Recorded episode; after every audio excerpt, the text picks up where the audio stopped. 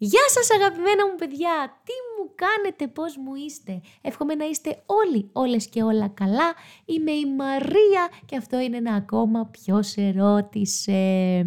Εύχομαι να πέρασε όμορφα η εβδομάδα σας, το καταδύναμιν, ενδεχομένως ορισμένοι να πήγατε και στα χωριά σας να ψηφίσατε, να κάνετε και έτσι μια μικρούλα εκδρομουλίσα και ε, γενικά ίσως και να αποσυμπιεστήκατε. Ίσως, δεν ξέρω. Αν δεν αποσυμπιεστήκατε, πρέπει να βρίσκουμε μικρά πράγματα να μας αποσυμπιέζουν και να μας τονώνουν.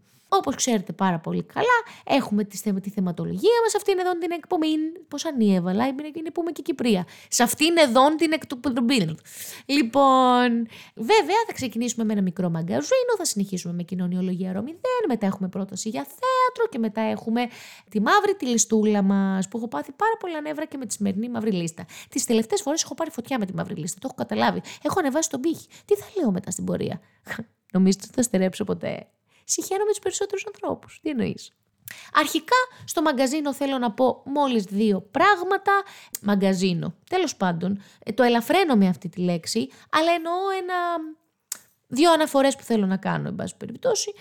Μου έστειλε ένας ακροατής του podcast ε, by Marlon, του podcast by Marlon, γιατί όταν θα πω podcast θα καταλάβετε κάποιο άλλο. Εντάξει, κοπέλα μόνη. Μου έστειλε λοιπόν ένας ακροατής του podcast, Μαρία, θέλω πάρα πολύ τη γνώμη σου για τον Μπέο. Το μόνο που θα πω, θα χρησιμοποιήσω τις 8 λέξεις της Αναστασίας Γιάμαλη, πάντα με τους πούστιδες, ποτέ με τους μπέους. Οπότε δεν θέλω να σας πω τίποτα άλλο. Ξέρετε πολύ καλά, όσοι με ακούτε, την τοποθέτησή μου γενικώς. Οπότε δεν θέλω να πω κάτι άλλο. Θα φλιαρίσω. Τώρα, αναφορικά με, με το δεύτερο, ε, θέλω να πω μόνο ότι είμαι συγκλονισμένη για αυτό που συμβαίνει στη Μέση Ανατολή ε, με τον πόλεμο που έχει ξεσπάσει. Δεν θέλω να πω κάτι άλλο, είμαι πολύ μικρή για να πω κάτι άλλο. Θα πω μόνο ότι είμαι θλιμμένη και σε σοκ και εύχομαι και προσεύχομαι ε, και στέλνω τη θετική μου ενέργεια. Τώρα τι να πω, τι και να πω, θα είναι την καμαλακίες τώρα, θα ακουστώ γελία. Τίποτα, τίποτα. Ειλικρινά, ζόφος, ζόφος. Εν πάση περιπτώσει. Εμείς εδώ ερχόμαστε και ενωνόμαστε και κάνουμε την παρέα μας για να ξεφρικάρουμε και να περνάμε 20 με 25 λεπτά ε, παρεουλίτσα, να σας κάνω παρέα ε, όπου γουστάρετε εσείς. Δεν θέλετε να μιλήσετε με τον κομμένο σας, δεν θέλετε να δείτε τις φίλες σας, θέλετε να ξεφρικάρετε. Βάζετε το μαράκι το καλό. Εγώ είμαι αυτή. Εγώ είμαι αυτό το μαράκι. Πάμε λοιπόν στην στήλη κοινωνιολογία ώρα 0. Ανιψιά τρώει σπίτι θεία. Πιασάρικο το θέμα, μιλήστε μας γι' αυτό. Σήμερα θα είμαι αρκετά καταγγελτική γιατί είμαι πάρα πολύ θυμωμένη και πάρα πολύ πληγωμένη. Ξέρετε γιατί θα μιλήσουμε σήμερα; Θα μιλήσουμε για τους μουνόδουλους και τους πουτσόδουλους ανθρώπους. Εγώ θα αναφέρομαι σε θηλυκό γιατί έχω στο μυαλό μου ένα άτομο, αλλά αναφέρομαι και στα δύο φύλλα τα βιολογικά και στα κοινωνικά και σε όλους τους ανθρώπους εν τη αυτή περιπτώσει. Θέλω λοιπόν να μιλήσω σε εσάς αγαπημένοι μου πουτσόδουλοι και μουνόδουλοι άνθρωποι. Θέλω να σας πω ότι δεν υπάρχει τίποτα πιο απογοητευτικό, όχι από την άποψη της ματέωσης, από την άποψη του ντεκαβλέ. Ακούστε τώρα τι θα σας πω, μεγάλη σοφία. Δεν υπάρχει τίποτα πιο ντεκαβλέ σε αυτή τη ζωή όταν κάποιος είναι εξαρτημένος από μας. Όταν ο άλλος καταλαβαίνει ότι δεν είστε τίποτα χωρίς αυτόν, δεν σας θέλει. Δεν θα σας θέλει δεν θα του είστε ποτέ αρκετοί ή αρκετός. Εγώ θα λέω αρκετοί γιατί σας εξήγησα. Γιατί αυτό; Γιατί δεν υπάρχει απέναντίας τίποτα πιο γοητευτικό από έναν ολοκληρωμένο άνθρωπο. Όταν λοιπόν είναι όλη σας η ζωή ένας άνδρας ή μία γυναίκα, όταν λοιπόν έχετε ανάγκη, ανάγκη έναν άνθρωπο και όχι επιθυμία, όχι σύνδεση, όχι επικοινωνία, όχι κάβλα, αλλά ανάγκη υπάρχει πρόβλημα. Θα μου πεις Μαρία, τι ήρθες να μας πεις, κάποιο νέο, καθόλου νέο. Υπήρξαν, υπήρχαν, υπάρχουν και θα υπάρχουν μονόδουλοι και πουτσόδουλοι. Γιατί υπάρχουν προβληματικοί άνθρωποι. Αυτό είναι κάτι αέναο. Είναι εσαΐ. Δεν, ήρθαμε, δεν, δεν το κάνω για να το αντιμετωπίσω. Από το μετερίζ μου, σε, αυτή, σε αυτό το πέρασμά μου από αυτή τη ζήση, να προσπαθήσω να σας δώσω να καταλάβετε ότι το να μην έχετε τίποτα άλλο στη ζωή σας, να μην σας δίνει τίποτα άλλο χαρά, πλην ενός συντρόφου, είναι ντεκαβλέ. Και πες ότι οι φίλες σου, αν είχες, δεν σε νοιάζουν. είσαι σε αυτό το επίπεδο νοσηρότητας. Είναι ντεκαβλέκια για αυτόν που σε νοιάζει, κατάλαβε. Γιατί όταν σε βλέπει να κρέμει από τα παπάρια του ή από το πράμα της, βαριέται. Είμαστε όντα, φύση και θέση διεκδικητικά. Οτιδήποτε μας δίνεται στο πιάτο, το βαριόμαστε. Δεν ανακαλύπτω την πυρίτιδα αυτή τη στιγμή. Ωστόσο, είμαι τόσο πολύ θυμωμένη που βλέπω ανθρώπους με πολύ καλά στοιχεία να είναι τόσο άρρωστοι με έναν άντρα ή μία γυναίκα. Μιλάμε για κανονικό ναρκωμανί. Μπορείς να σου ακούγομαι υπερβολική, αλλά μιλάμε για ναρκωμανί. Είσαι εθισμένος. Όπως το τζάγκι θέλει τη δόση του για να συνέλθει, για να ζήσει, για να υπάρξει, έτσι και εσύ θέλεις τη δόση σου από έναν άνθρωπο. Καταλαβαίνεις πόσο προβληματικό είναι. Επίσης, πλην του ότι δεν υπάρχει τίποτα πιο ντεκαβλέ από το να εξαρτάσαι από έναν άνθρωπο, δεν υπάρχει και μεγαλύτερο red flag και προσέξτε τι σας λέω αυτή τη στιγμή. Δεν υπάρχει μεγαλύτερο red flag από τους ανθρώπους που δεν έχουν φίλους. Όταν θα βλέπετε ανθρώπους που δεν έχουν φίλους, όταν θα βλέπετε ανθρώπους που σας λένε «Εγώ δεν έχω, δεν έχω βρει κανέναν που να μου, που να μου κάνει, η καλύτερη μου φίλη είναι η αδερφή μου». Ή εσύ φταίνε όλοι, δεν, δεν έχω κανέναν πια, φταίνε όλοι, δεν με θέλουν, με ζηλεύουν. Ξέρετε τι πρέπει να κάνετε; Κόψτε λάσπη. Λασπούλα μου. Δεν υπάρχει μεγαλύτερη ελιθιότητα από τους ανθρώπους αυτούς που πιστεύουν ότι εμείς δεν ξέρουμε ότι έχουν μείνει κατήμονοι γιατί έχουν προβληματική συμπεριφορά. Όχι, πιστεύουμε ότι φταίει ο λυγή. Σώπα μαλάκα. Να σας πω κάτι πολύ σοβαρά. Τα πετά δεν παθαίνουν νευρικές κρίσεις. Έλα, μαλάκα. Αποδείχθηκε κάτι τέτοιο. Οπότε, μία συμβουλή από τη Θεία Μαρία πια. Γιατί είμαι και θεία της Βιβιάνας, της Βιβιάνας, της μικρής. Συγγνώμη, παρασύρθηκαν η Βιβιάνα. Μην εξαρτάστε από κανέναν από κανέναν. Θέλω να το καταλάβετε αυτό. Δεν υπάρχει τίποτα πιο βαρετό να ξέρει ο άλλος ότι δεν μπορείτε να ζήσετε χωρίς αυτόν. Δεν είναι έρωτας αυτό το πράγμα, δεν είναι ρομαντικό, είναι αιμονή. Συγγνώμη που σας το λέω και αν το ακούτε από μένα. Και δεν υπάρχει μεγαλύτερο red flag από τους ανθρώπους που δεν έχουν φίλους. Κόψτε λάσπη, πάρτε το καπελάκι σας, πάρτε τον πουλόπουλο, ελάτε να με βρείτε, δεν ξέρω τι θα κάνετε, μακριά και αλλά ργά. Αυτά λοιπόν σχετικά με την κοινωνιολογία ρωμιδέν. Ήμουνα σύντομη παρόλο που ήμουνα εντονή και καταγγελτική.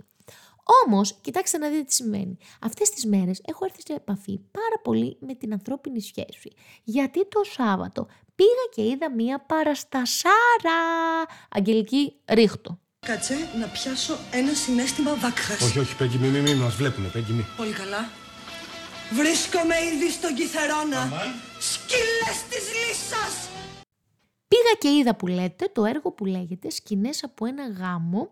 Είναι του Ingmar Bergman. Παίζει η Μαρίνα Ασλάνογλου, ο Νίκος Ψαράς και είναι σε σκηνοθεσία της Έλληνας Καρακούλη. Λοιπόν, long story short, είναι ένα ζευγάρι στο οποίο ξεκινάει το έργο από το πάρτι των 10 ετών, κλείνουν 10 χρόνια γάμου και είναι σασά, φαφά, τραλαρίλαρο, ρουρά, ρουρά, ρουρά, ρουρά, είναι όλα αυτά και είμαστε όλοι, τι δεν το συνάζησε, λουλούδια μου, και τάρταρα και ξαφνικά αρχίζει να μπαίνει και να διεισδύει στην καθημερινότητα ενός αστικού ζευγαριού που είχαν συμφωνήσει τάχα μου δήθεν να λένε πάντα την αλήθεια, ενώ στην πραγματικότητα δεν την είπαν ποτέ. Έρχεται λοιπόν η αποκάλυψη από τον Νίκο τον Ψαρά, ο οποίος γυρνάει και της λέει «Ξέρεις, έχω μία σχέση και θα σηκωθώ να φύγω και θα πάω στο Παρίσι μαζί της». Της έρχεται ο ουρανός φοντίλη και ξεκινάει η εξέλιξη ε, αυτού του ζευγαριού Καταρχάς να σας πω ότι είναι αυτοβιογραφικό, είναι το πιο προσωπικό έργο του Μπέρκμαν. Ε, σκεφτείτε είχε πει ότι χρειάστηκαν δυόμισι μήνες για να γράψω αυτές τις σκηνές και μια ολόκληρη ζωή για να τις ζήσω. Είναι βαθιά υπαρξιακό έργο, βλέπεις την εξέλιξη, βλέπεις το πώς ξεκινάει μια συνθήκη, πώς καταλήγει. Ε, τι να σας πω, αυτό που κάνανε με το συνέστημα τους ήταν αδιανόητο. Στη μία σκηνή να, να, να γίνεται της πουτάνας, στην άλλη σκηνή να το παίζουν πολιτισμένοι. Στη μία σκηνή να λένε την μπάσα αλήθεια με, την, με τη σκληρότητα και την ομότητα ενός εγκληματία και στην άλλη σκηνή, σκηνή να κοροϊδεύουν τους εαυτούς τους. Συγκλονιστική παράσταση, οι πρωταγωνιστές τα αρέστα μου, την ένιωσα στο πετσί μου, σου διδάσκει πάρα πολλά ε, για το πόσο υποκριτές είμαστε οι άνθρωποι και πόσο δεν λέμε την αλήθεια. Και δεν σας καμώνομαι εγώ τώρα τη φανταστικότερη των φανταστικών αλλά πραγματικά παλεύω πάρα πολύ με την αλήθεια ε, και με αφορά πάρα πολύ και προτιμώ πάρα πολύ σας στο, στο λόγο μου. Και δοκιμάστε το, το ξέρω ότι είναι πολύ σκληρή και πολλές φορές παρήσακτη, δεν την κάλεσε κανείς όμως βοηθάει πόσο καλύτερα είναι να, να ανοίγουμε το στόμα μας και ακόμα και ας γινόμαστε και σκληροί και αγενείς και επικριτικοί και δυσκολεμένοι και να δυσκολεύουμε και να δυσκολευτούμε. Όμως θα περάσει. Θα πάμε παρακάτω. Θα έχουμε κάτι να δούμε. Αυτό διδάσκει αυτό το έργο. Την ειλικρίνεια και το ότι σε δυσκολεύει κάτι. Σπικάρε. Σπικάρε το μαλάκα θα το βρεις μπροστά σου. Δεν πρόκειται να γλιτώσεις ποτέ. Ό,τι είναι κάτω από το χαλί είναι κάτω από το χαλί. Α, άρχισα πάλι τα αποφθέγματα του Μπέζου. Τι παίζει εδώ; Παίζει ότι το μάτι μας δεν πρέπει να είναι άρρωστο. Γιατί άμα είναι άρρωστο το μάτι, μετά το μάτι είναι άρρωστο. Ότι είναι κάτω από το χαλί δεν εξαφανίζεται. Το χαλί δεν είναι τρούπα. Το χαλί είναι χαλί. Έγινε. Δεν μου βγήκε σήμερα το απόφθεγμα. Χέσε. Χέσε. Λοιπόν, θα ήθελα πάρα, μα πάρα, μα πάρα πολύ να πάτε να δείτε αυτή την παράσταση. Είναι στο σύγχρονο θέατρο. Θα χαρώ πάρα πολύ να μου στείλετε αν πήγατε να την δείτε. Ε, εγώ την απόλαυσα πάρα πολύ. Θέλω λοιπόν να μιλήσουμε λίγο σήμερα για, ε, και για την Παγκόσμια ημέρα ψυχικής υγείας, όπου ήταν 10 του Οκτώβρη, την τρίτη που μας πέρασε. Και θέλω με, με αφορμή αυτό να σας πω κάποια πράγματα. Όσοι με ξέρετε προσωπικά, ξέρετε ότι παλεύω πάρα πολύ με την ψυχική μου υγεία. Ε, ψυχοθεραπεύω με 10 χρόνια δεν έχω ψυχοπαθολογία, αλλά παλεύω πάρα πολύ με την ισορροπία. Και θα παλεύω για όσο χρειαστεί. Και με αφορά πάρα πολύ και η ψυχική υγεία όλων των ανθρώπων, όσων μου δίνουν, μου δίνουν τον χώρο να νοιάζομαι. Παρ' όλα αυτά με επηρεάζει πάντα η ψυχική υγεία κάθε ανθρώπου. Ε, δηλαδή στεναχωριέμαι, με, με επιβαρύνει. Οπότε Θέλω να σας πω κάποια πράγματα αναφορικά με την ψυχική υγεία που θα, θα ήθελα να τα λάβετε υπόψη σας αν σας ενδιαφέρει. Η ψυχική υγεία είναι εξίσου σημαντική με την κανονική την υγεία. Με την υγεία του ποδιού σου, του χεριού σου, της μύτης σου, των δοντιών σου και ίσως είναι και σκληρότερη. Γιατί ε, υπάρχουν πάρα πολλοί αόρατοι εχθροί. Ναι, έχω φορτιστεί. Αυτή είμαι. Ε, νομίζω έχετε καταλάβει ότι είμαι μια ειλικρινής κοπέλα. Και όπως γελάω πολύ, κλαίω πολύ, φωνάζω πολύ, βρίζω πολύ. Και όσοι πατάτε να με ακούσετε, ξέρετε ότι είμαι αυτό. Έλεγα λοιπόν ότι μην υποτιμάτε την ψυχική υγεία, ούτε τη δικιά σας, ούτε των άλλων. Μην είστε σκληροί με τους ανθρώπους, γιατί κουβαλάνε ένα σταυρό που ούτε φαντάζεστε. Και μην τους φέρεστε, αν έχουν πρόβλημα στην ψυχική τους υγεία, μην τους φέρεστε σαν να μην έχουν. Είναι σαν να ζητάς από έναν άνθρωπο με πρόβλημα στο πόδι να τρέξει. Απλά δεν μπορεί. Υπάρχουν και αυτά στη ζωή. Που δεν μπορώ. Θέλω βοήθεια. Θέλω χάπια, θέλω χρόνο, μπορεί και να είναι ανίατο, μπορεί και να έχει απλά να είναι σε καταστολή σε ύφεση. Η ψυχική υγεία είναι το ίδιο σημαντική με την κανονική υγεία και ίσως και πιο σημαντική. Μην έχετε ταμπού, μην θεωρείτε τους ανθρώπους προβληματικούς. Αν δεν το αντέχετε, φυγέτε, είναι απόλυτα σεβαστό. Αν όμως αγαπάτε έναν άνθρωπο και περάσει μια φάση με την ψυχική του υγεία αγκαλιάστε τον, βοηθήστε τον, κατανοήστε τον, όχι αντικαθιστώντας τον ψυχίατρο ή τον ψυχολόγο, δίνοντας αγάπη και κατανόηση. Οπότε, παρακαλώ, η ψυχική υγεία, τα αυτοάνοσα, τα ψυχοσωματικά, το στρες, η κατάθλιψη και όλα αυτά. Δεν θα πω τώρα τη λίστα της ψυχοπαθολογίας, δεν την ξέρω καν. Είναι όλα αυτά εξίσου σημαντικά με το να σου πει κάποιος, ξέρεις, έχω μηνίσκο, πρέπει να χειρουργηθώ. Αυτό. Παρακαλώ. Πάμε λοιπόν τώρα στη μαύρη τη λιστούλα μας.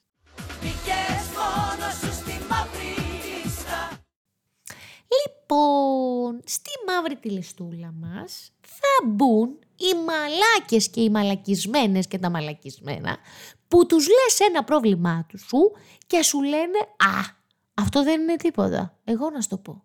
Όχι, δεν θέλω να μου πεις κάτι. Σου λέω εγώ το δικό μου το πρόβλημα. Θα πω εγώ, ε, μαλάκα, έσπασα το πόδι μου. Λάρε μαλάκα, τώρα τα έχω περάσει. Θα μου πεις εμένα που έχω σπάσει και τα δύο μου τα πόδια. Κάτσε να σου πω εγώ πώς τα άσπασα. Όχι, εσύ τα έσπασες, έγιναν και άντε γαμίσου. Εγώ θα σου πω πώς έσπασε το πόδι μου τώρα. Ρε, συγχώρησα. έχω περάσει διαζύγιο. Θέλεις τώρα να σου πω για το διαζύγιο; Θα μου πεις εσύ μετά τι, χώρισες; Έχω περάσει διαζύγιο, με κεράτωσε. Ρε, σκάσε λίγο μια στιγμή. Έλα σου πω κάτι, έλα σου πω κάτι, έλα σου πω κάτι. Βούλωσέ το. Σκάσε, μην μιλάς άλλο. Ξέρετε, έχω, έχω καιρό να κάνω ASMR νομίζω κάπως. Ε. Μ, κάπως μου άρεσε. Πώς να φάω και στο μικρόφωνο; Όχι, όχι, όχι, όχι.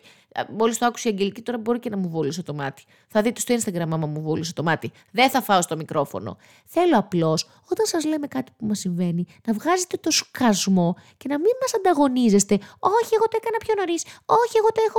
Μη, μη, μη. Όχι, εγώ την έχω μεγαλύτερη. Λίωνε. Λίωνε και τραβήξου παραπέρα. Βλαγκάγκο. Που θα μας πεις εσύ τι έπαθες. Όχι.